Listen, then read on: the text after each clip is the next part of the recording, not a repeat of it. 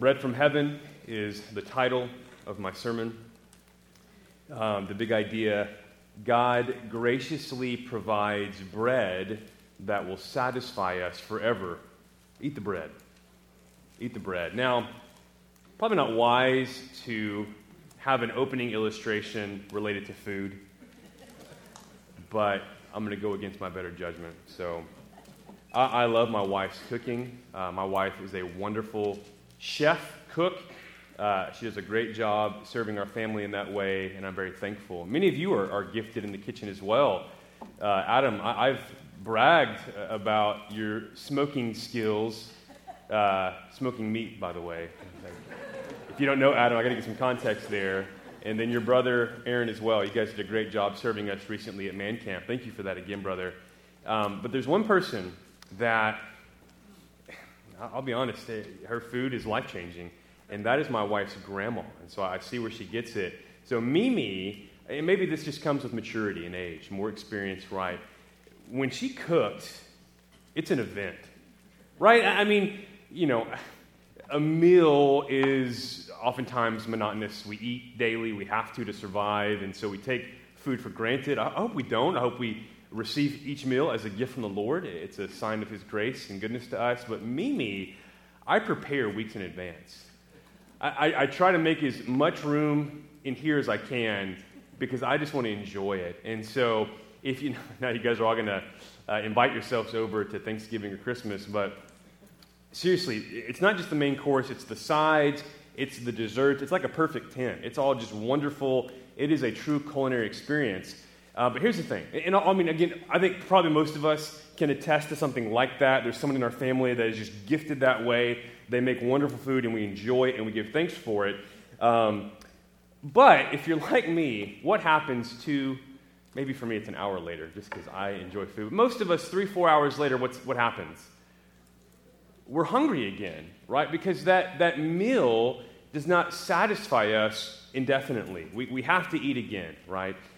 Mankind, all humans, desire satisfaction. We desire fulfillment, right? We, and we look for it because of sin uh, in other places. We look for it in our relationships, uh, our bank accounts, even our careers. But we know that none of these things have the power to fulfill us, to satisfy us, right? But because, again, the world looks to these things. They, look to these things for that sense of fulfillment, completion, joy. But what happens? After time, the realization sets in I'm still hungry. I'm still hungry. We all, because we're made in the image of God, have deep longings. And I think you can, you can relate to this. I know you can. We have deep longings for satisfaction, for peace, and for true joy. And only in Christ can these longings be fulfilled. Amen? Only Jesus can truly satisfy us. Only Christ can bring us to God. He is the bread from heaven come down to give life. Therefore, mankind will never know peace until they know the Prince of Peace, Jesus Christ. Man, Exodus is a tough book. It's frustrating. Exodus 15 and 16 are full of surprise, disappointment, and God's abundant grace. And context, which is really the story up to this point, is extremely important for understanding chapters 15 and 16. God has revealed himself up to this point powerfully. He's done that before the people of Israel. They have seen his power, they've seen his might, they've seen the plagues of God. Therefore, they know the power of his wrath. They know that he is not to be trifled with. They've seen his faithfulness. Amen? They've seen his faithfulness. He acts on his saving promises. That's a huge theme in Exodus. They've seen his goodness. He's a good God. They've also seen the providential presence of God through his deliverance, both with the, the Passover, which was a couple weeks back, and last week, the crossing of the Red Sea. And yet, only moments after their rescue, the people are heard once again grumbling against Moses and ultimately against who? They're grumbling against God. So, what we have in Exodus 15 16, this serves as a preview both of Israel's ongoing disobedience and faithless behavior during the Exodus and of God's incredible provision and grace in the face of such rebellion. God's provision of water and manna in the wilderness for a stubborn and spiritually blind people is a beautiful picture of the gospel to come. So, if we were going to summarize chapters 15 and 16 of Exodus, we could say the irony of Israel's response is quickly brought to light once we remember what the Lord has already done. I mean, you, you, you read this and you're like, come on! But as Aaron prayed and as I pray, we, we do this as well, don't we? Life gets hard. The kids aren't getting ready on time for Sunday morning. You're out of milk. I mean, those seem petty, but those are triggers for us, right? I mean, ah! And we grumble and we complain and we forget the incredible blessing of salvation that we have in Jesus Christ. Lord, help us. Um, I, I, don't watch much cooking shows, but when I'm at my in law's house, for some reason, that's what we watch. And there's a show, uh, Bobby Flay. He, he's a well known chef, uh, he has several restaurants. And there's this show, and I think I've seen it probably four or five times now, where he invites onto his show other up and coming chefs, right? Some more established than others and they have to face him. And the cool part is, he lets them make their signature dish. He then has to make the same dish, and then they bring in these judges to decide who made the better dish. And from my experience, do you know who always wins? Bobby Flay. I'm like, bro, get it. And he does every time. Well, at least when I've seen him, I'm sure he's lost before. Imagine me and Bobby Flay are best friends. Did you know that, by the way? We're not. I don't know him. But imagine we're good friends and he's over at the house and we're hanging out. Uh, we're arm wrestling. That's what guys do when they come to my house, I guess. But we're hanging out, we're, we're talking, and all of a sudden I realize I have to make a gourmet dinner. Uh oh. And I'm not really qualified for that. And so I start to stress. And, and again, I got Flay right here. He's like, Bro, I, I'm here, man. Like, I'm right here. Oh, Bobby, what am I going to do? This isn't going to work. You'd say, What? Bro, you got Bobby Flay. He's proven himself time and time again. Just unleash the guy. And if I started to panic and worry, you would say, What a fool, Chris, right? And that's just a, a picture of what we see happening in our passage. What I want to do this morning, I want to provide a section by section analysis of chapters 15 to 16. Again, we're starting in verse 22, the end of 15, after the Song of Moses and then we'll continue all the way through 16. So, number one, I have this in your notes. This is Exodus 15 24 to 16 1 to 3, and I titled it Good Grief. That's like, it's Charlie Brown, right? Good Grief? Is that Charlie Brown? I love Charlie Brown. Good Grief. Grumbling again? Exodus 15 to 16 marks the continuation of a trend, an unfortunate trend amongst God's people Israel, a trend of fear, distrust, and grumbling. This has been seen, and it continues to be the case. Let me give a few examples. Exodus 14 10 to 12, when Pharaoh drew near, the people of Israel lifted up their eyes, and behold, the Egyptians were marching after them, and they feared greatly. And the people of Israel cried out to the Lord. They said to Moses, Is it because there are no graves in Egypt that you have taken us away to die in the wilderness? What have you done to us in bringing us out of Egypt? Is not this what we said to you in Egypt? Leave us alone, that we may serve the Egyptians.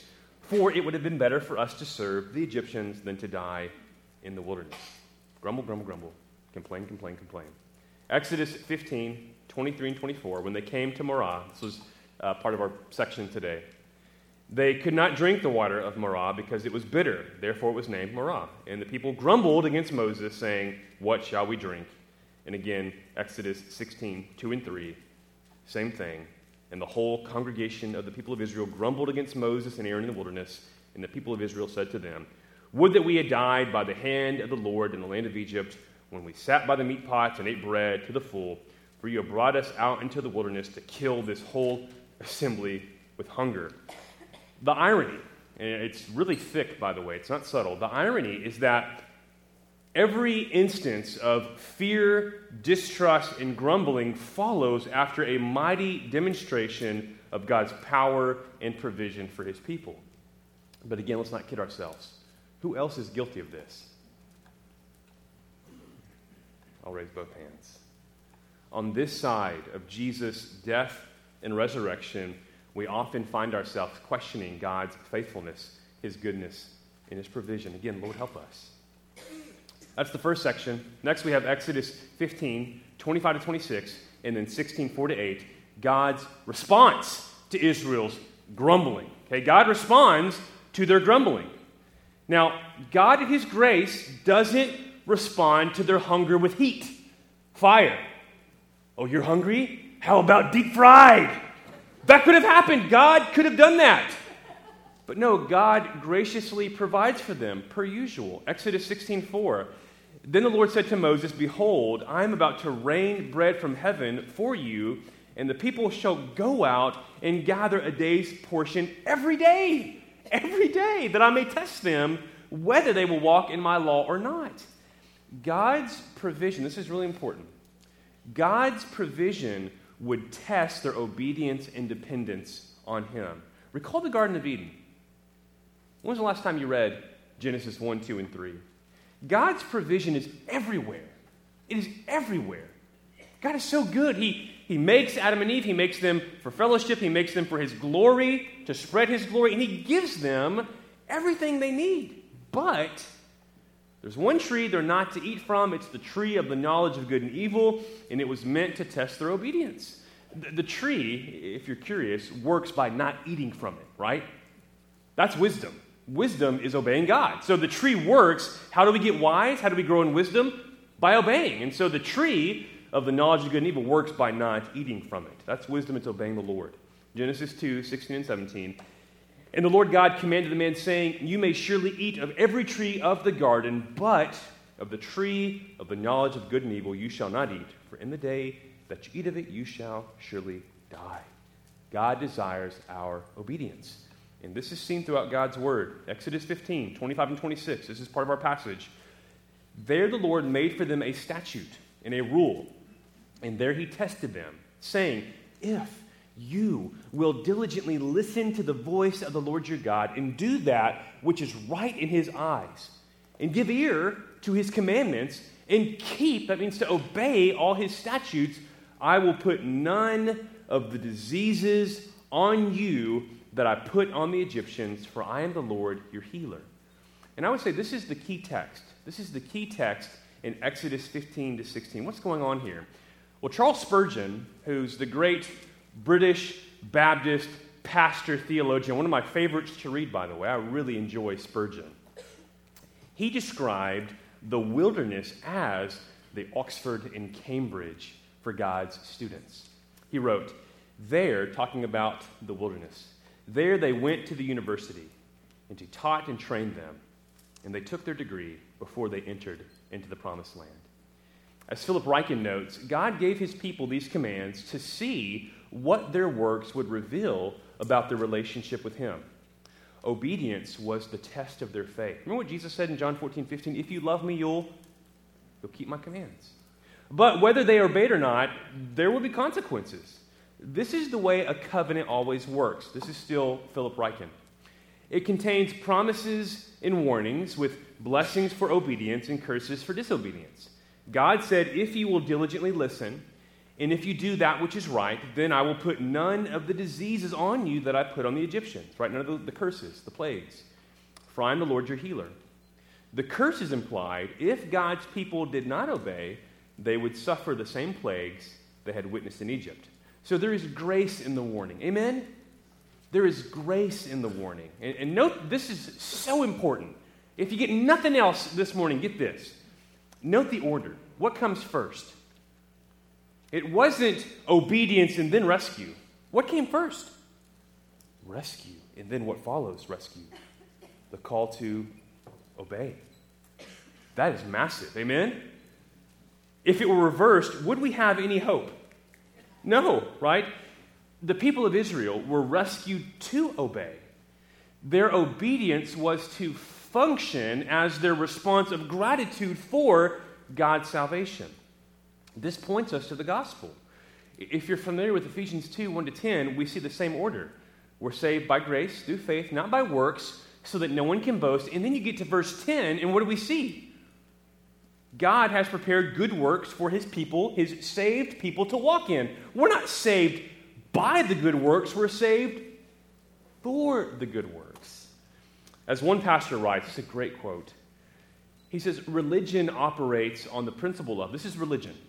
Religion operates on the principle of, I obey, therefore I am accepted by God. That sounds very worldly because it is, right? I obey, I'm a good person, I do good things, therefore God accepts me. He owes me. He's in my debt. Whoa. Oh, bro. Bro Hannah, if you're a female. He goes on to write, oh, this is so good. The basic operating principle of the gospel is I am accepted by God through the work of Jesus Christ, therefore I obey. Did you catch the difference? Religion, I obey, therefore I'm accepted by God. The gospel, I'm accepted by God through the work of Jesus Christ. Therefore, I what? I obey. Good. Let's talk about the purpose of God's miraculous provision. This is a huge theme in Exodus. We've seen it almost every week. Why does God do miracles? Why does He reveal Himself on the platform of human history? Why? Why does God show up and make Himself known? I just gave you the answer so that He might be known. the purpose of God's miraculous provision, a saving knowledge of the Lord. Verse 6. Now we're in chapter 16. So Moses and Aaron said to all the people of Israel, At evening you shall what? You shall know that it was the Lord who brought you out of the land of Egypt. How would they know? What, what would God do? He would provide. He would provide the manna and the quail. He would provide for their needs so that they might know that God is the God of rescue, He's the God of salvation.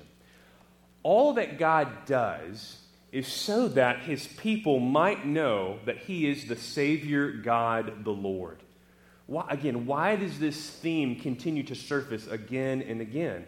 The purpose of the Exodus is knowledge, a knowledge that transforms, a knowledge that leads to God being glorified. Exodus 6 2 Verse 6 again and verse 8. God spoke to Moses and said to him, I am the Lord. Say therefore to the people of Israel, I am the Lord, and I will bring you out from under the burdens of the Egyptians, and I will deliver you from slavery to them, and I will redeem you with an outstretched arm, and with great acts of judgment. I will bring you into the land that I swore to give to Abraham, to Isaac, and to Jacob.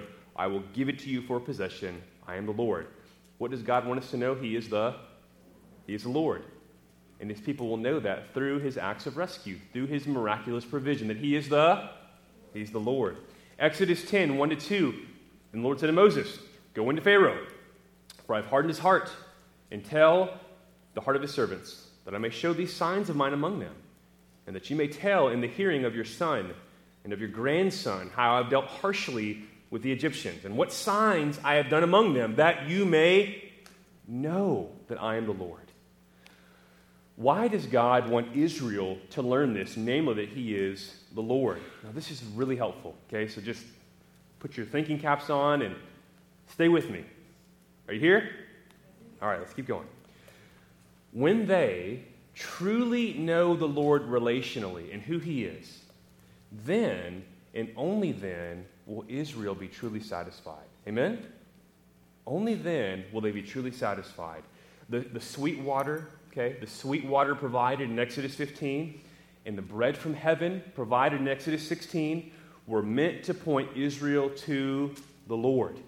It was meant to convey to them that the goodness, faithfulness, and sovereignty of God was on display. When God provides, we see his character, and his character is meant to engender what? Faith, worship, awe. Again, it was a call to trust and obey, like we sang about this morning, and not only that, but to be fully satisfied in Him. God's, now just catch this God's provision of water and bread, we would call these daily essentials, right? These are essentials for daily life, were meant to teach Israel to be satisfied in Him, in the Lord. The Lord God has revealed Himself as the Creator, the eternal Creator, the one true God, the Savior of His people. And they've been given every reason, they've been given every reason to trust him and to obey him. These gifts, water and manna, were meant to point them to the greater gift, the Lord and his presence. Does that make sense? These things, again, these were daily essentials But what's more essential than that? I mean, what do we need to live? We need water and food. Clark will say, Hey, so dad, I mean, if you had to go without water or food, which one? Well, either way, I'm going to die. I guess I'll get about three weeks out of, you know, uh, if you have water, you can live, what, three, three weeks with no food. But if you have no water, what, three days? So either way, I'm going to die, but I guess I'll have a little more life if I have water. so these are essentials. But what is God teaching Israel? What's more essential than water and food? What gives eternal life? What satisfies forever? The Lord does. The Lord does. I hope that makes sense. What does Exodus 15 and 16 teach us? Well, God responds to our gargantuan sin with his glorious grace. Verse 7 And in the morning you shall see, oh, the glory of the Lord, because he has heard your grumbling against the Lord. God appears, he's seen, he's present with his people. His visible, glorious presence was meant to provide assurance, it was meant to engender faith in God. Here's the next section Exodus 16 9 to 12. God's promise of provision. Verses 11 and 12. And the Lord said to Moses, I have heard the grumbling of the people of Israel. Say to them, At twilight you shall eat meat, and in the morning you shall be filled with bread. Then you shall know that I am the Lord your God. Note the repetition. Did you catch it? Twice now, God speaks of the motive behind his provision for his people, namely that they might know him. He wants Israel to know who they're dealing with. He's not only the God, but He is their God. He is for them. He wants them to know Him. Here's the application. This is so helpful. This is so beautiful. The God of the universe, and there's only one, okay? There's one God. He is the creator of all things, He is the judge, He is the author of salvation. That God can become your heavenly Father. You can know him, but that knowledge only comes through Jesus Christ. Amen? That's profound that we can know this God. Why did he do what he did? So that we might know him. And again, that word, what kind of knowledge? It's a relational knowledge. God wants to be known. And we know that because of the gospel. Amen? We can know him through Jesus Christ. Let's keep moving. Next section, Exodus 16, 13 to 30, a pitiful pattern of disobedience.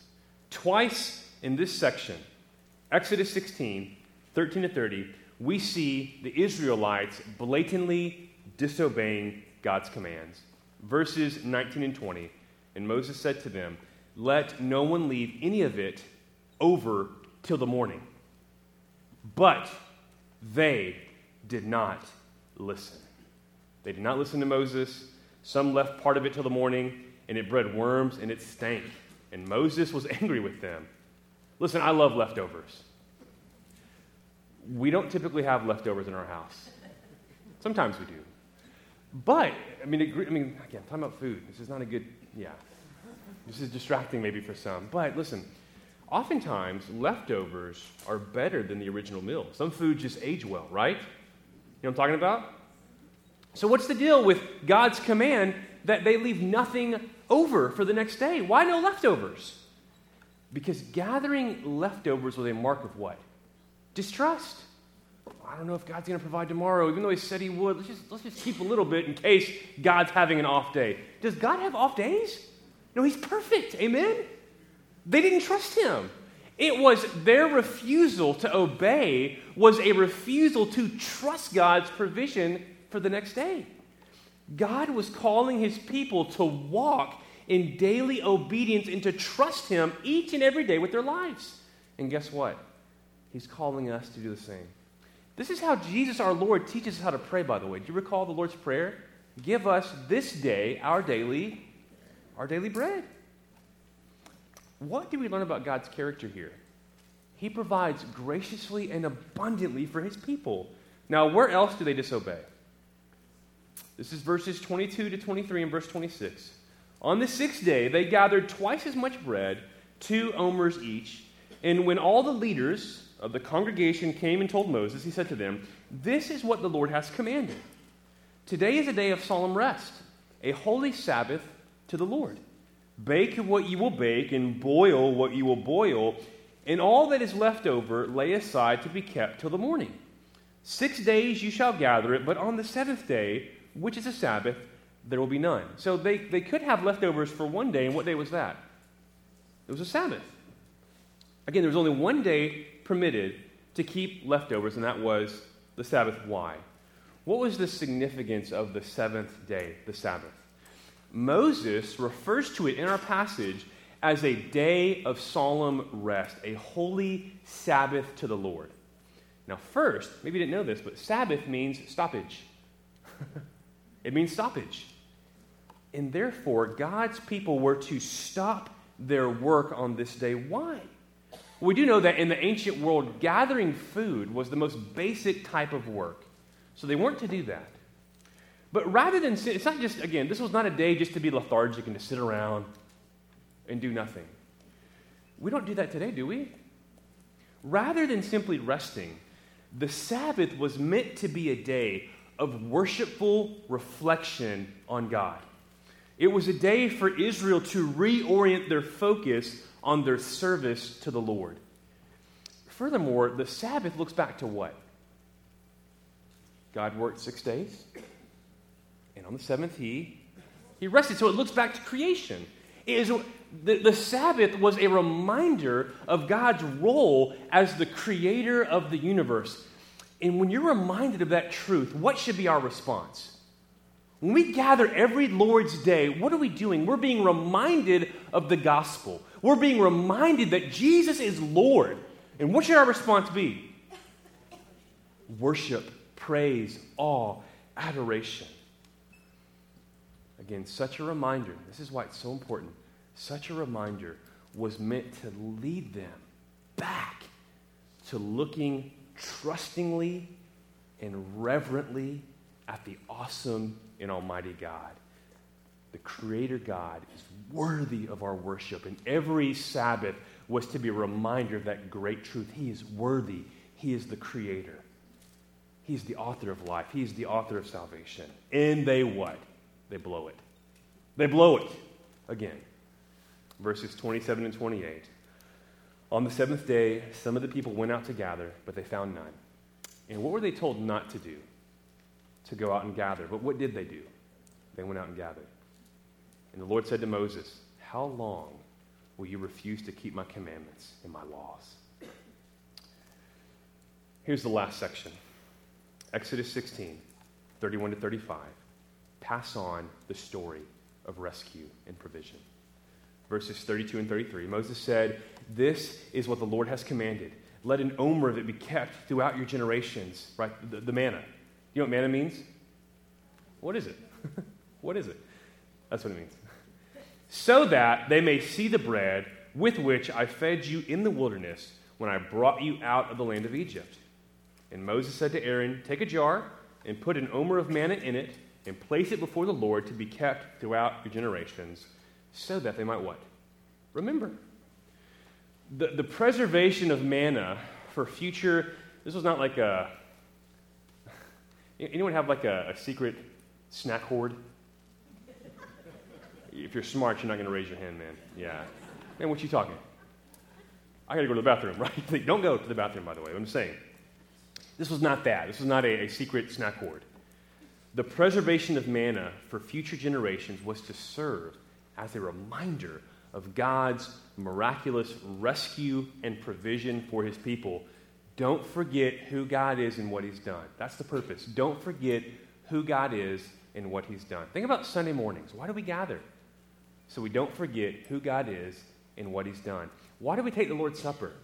So we don't forget who God is and what he's done. Amen? And we're doing that when? tonight. So come back. All right, let's answer a few questions rapid fire. Are you ready?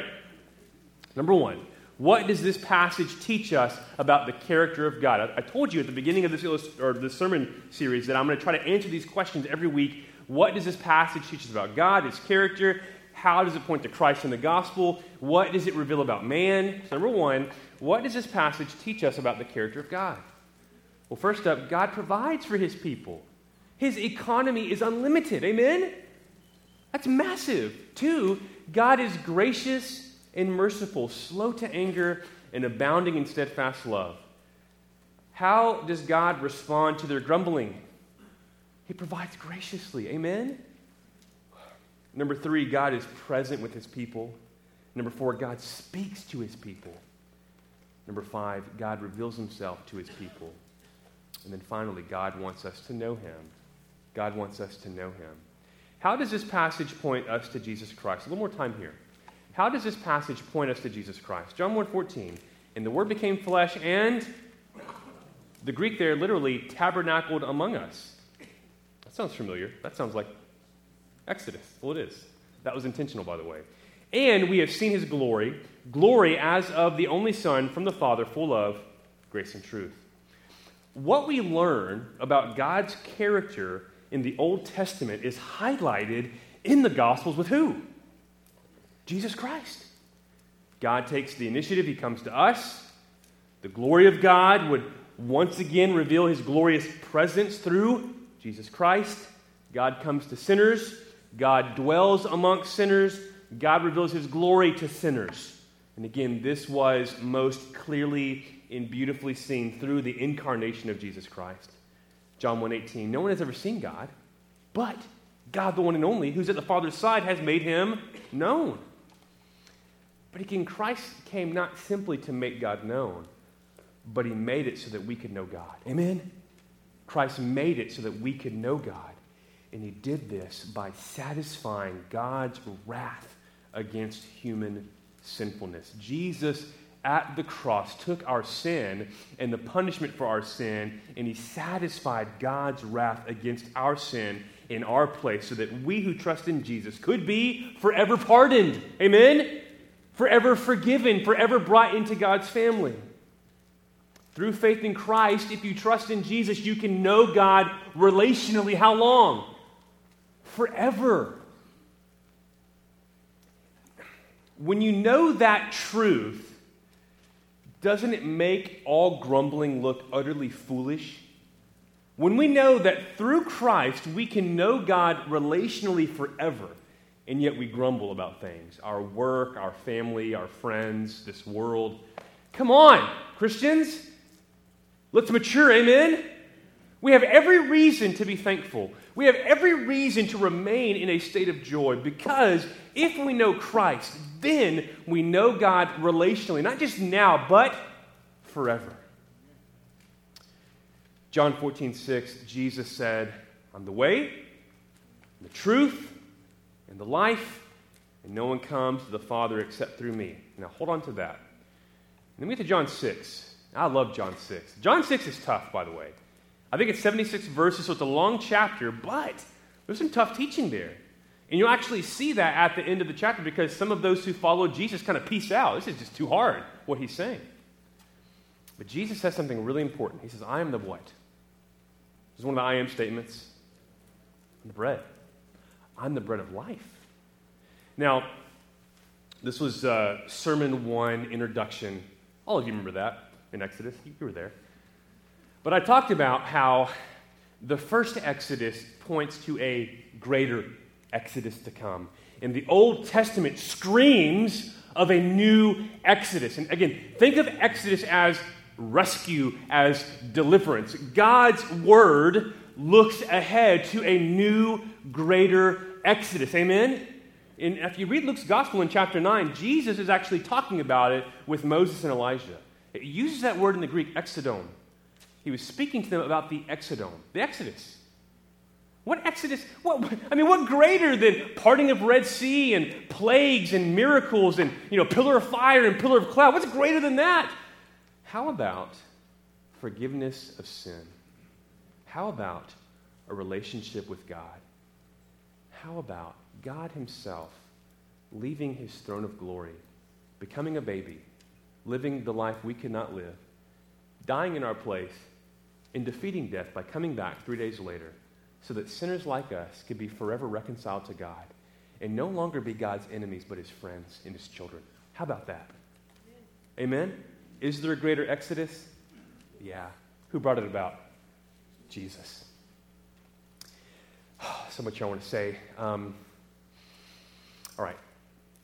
Just for me, later today, read Deuteronomy 30, 1 to 6. Okay, it points to the greater exodus to come. Deuteronomy 31 to 6.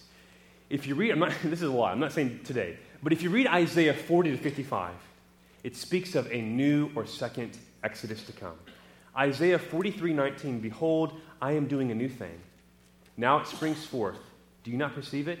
I will make a way in the wilderness, in rivers in the desert.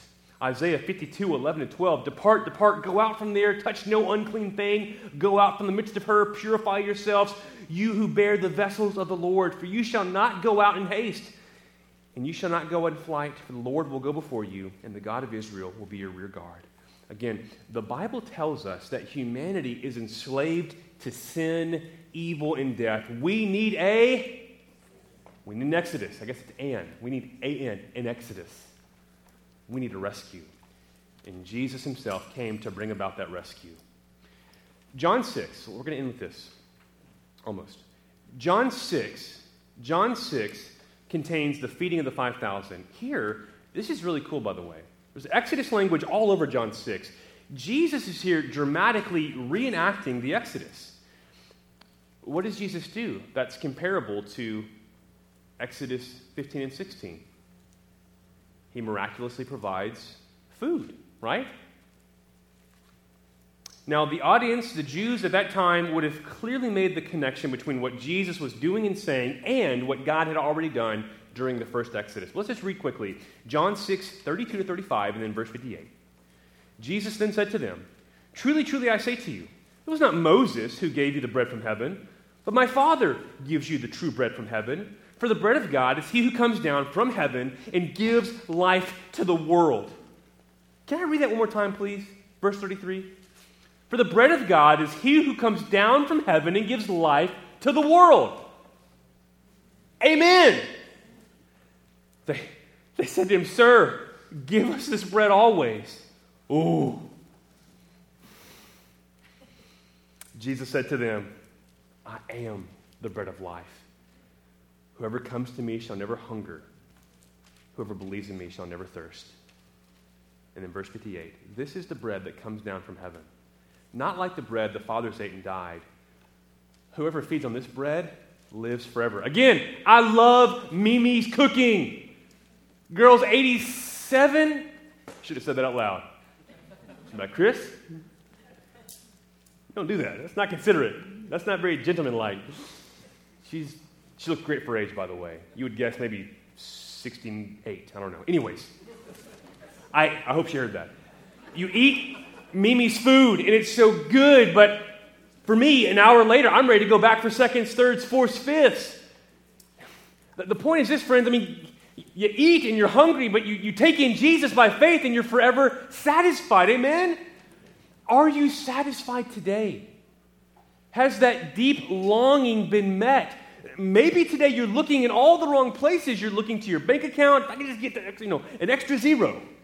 Or my career, if I can just get that bump.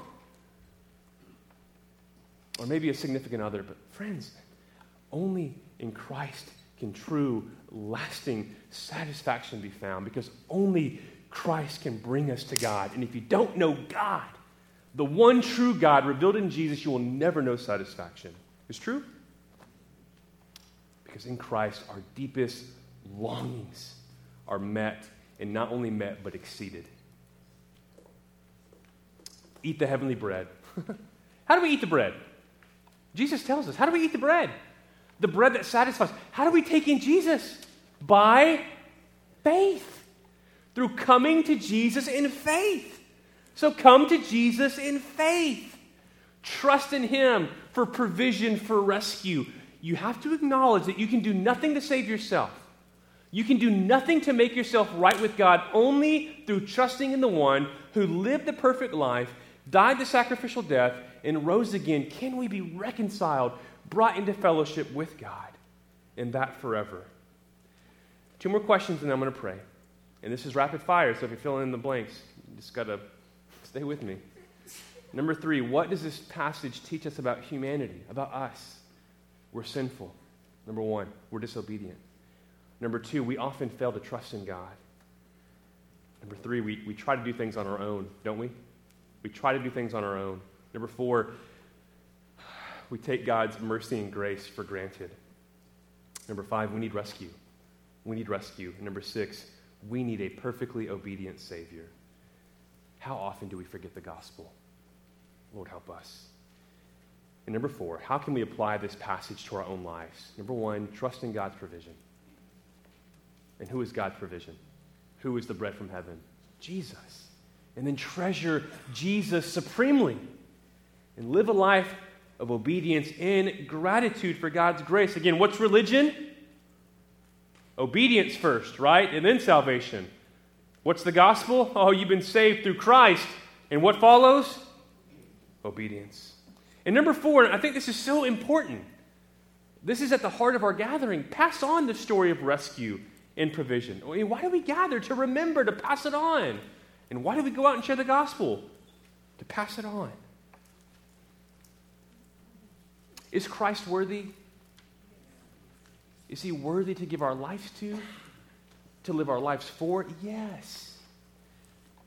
I had some more passages I want to read, but suffice it to say this. In Christ, we have all that we need all the resources, all the grace for living a life of faithful obedience to God. In Christ, we have the greatest gift of all. God knows what we need, and He provides. We needed rescue, and He provided. We needed bread from heaven, and who came? Jesus, the bread of life. Take Him in by faith. Continue to take Him in by faith and live for Him. He's worthy. He's worthy. Eat the bread. It's good. Amen? It's good. Who's taking the bread? Are you satisfied? Let me ask this question. I'm going to pray. Do you know anyone today who is not taking in the bread?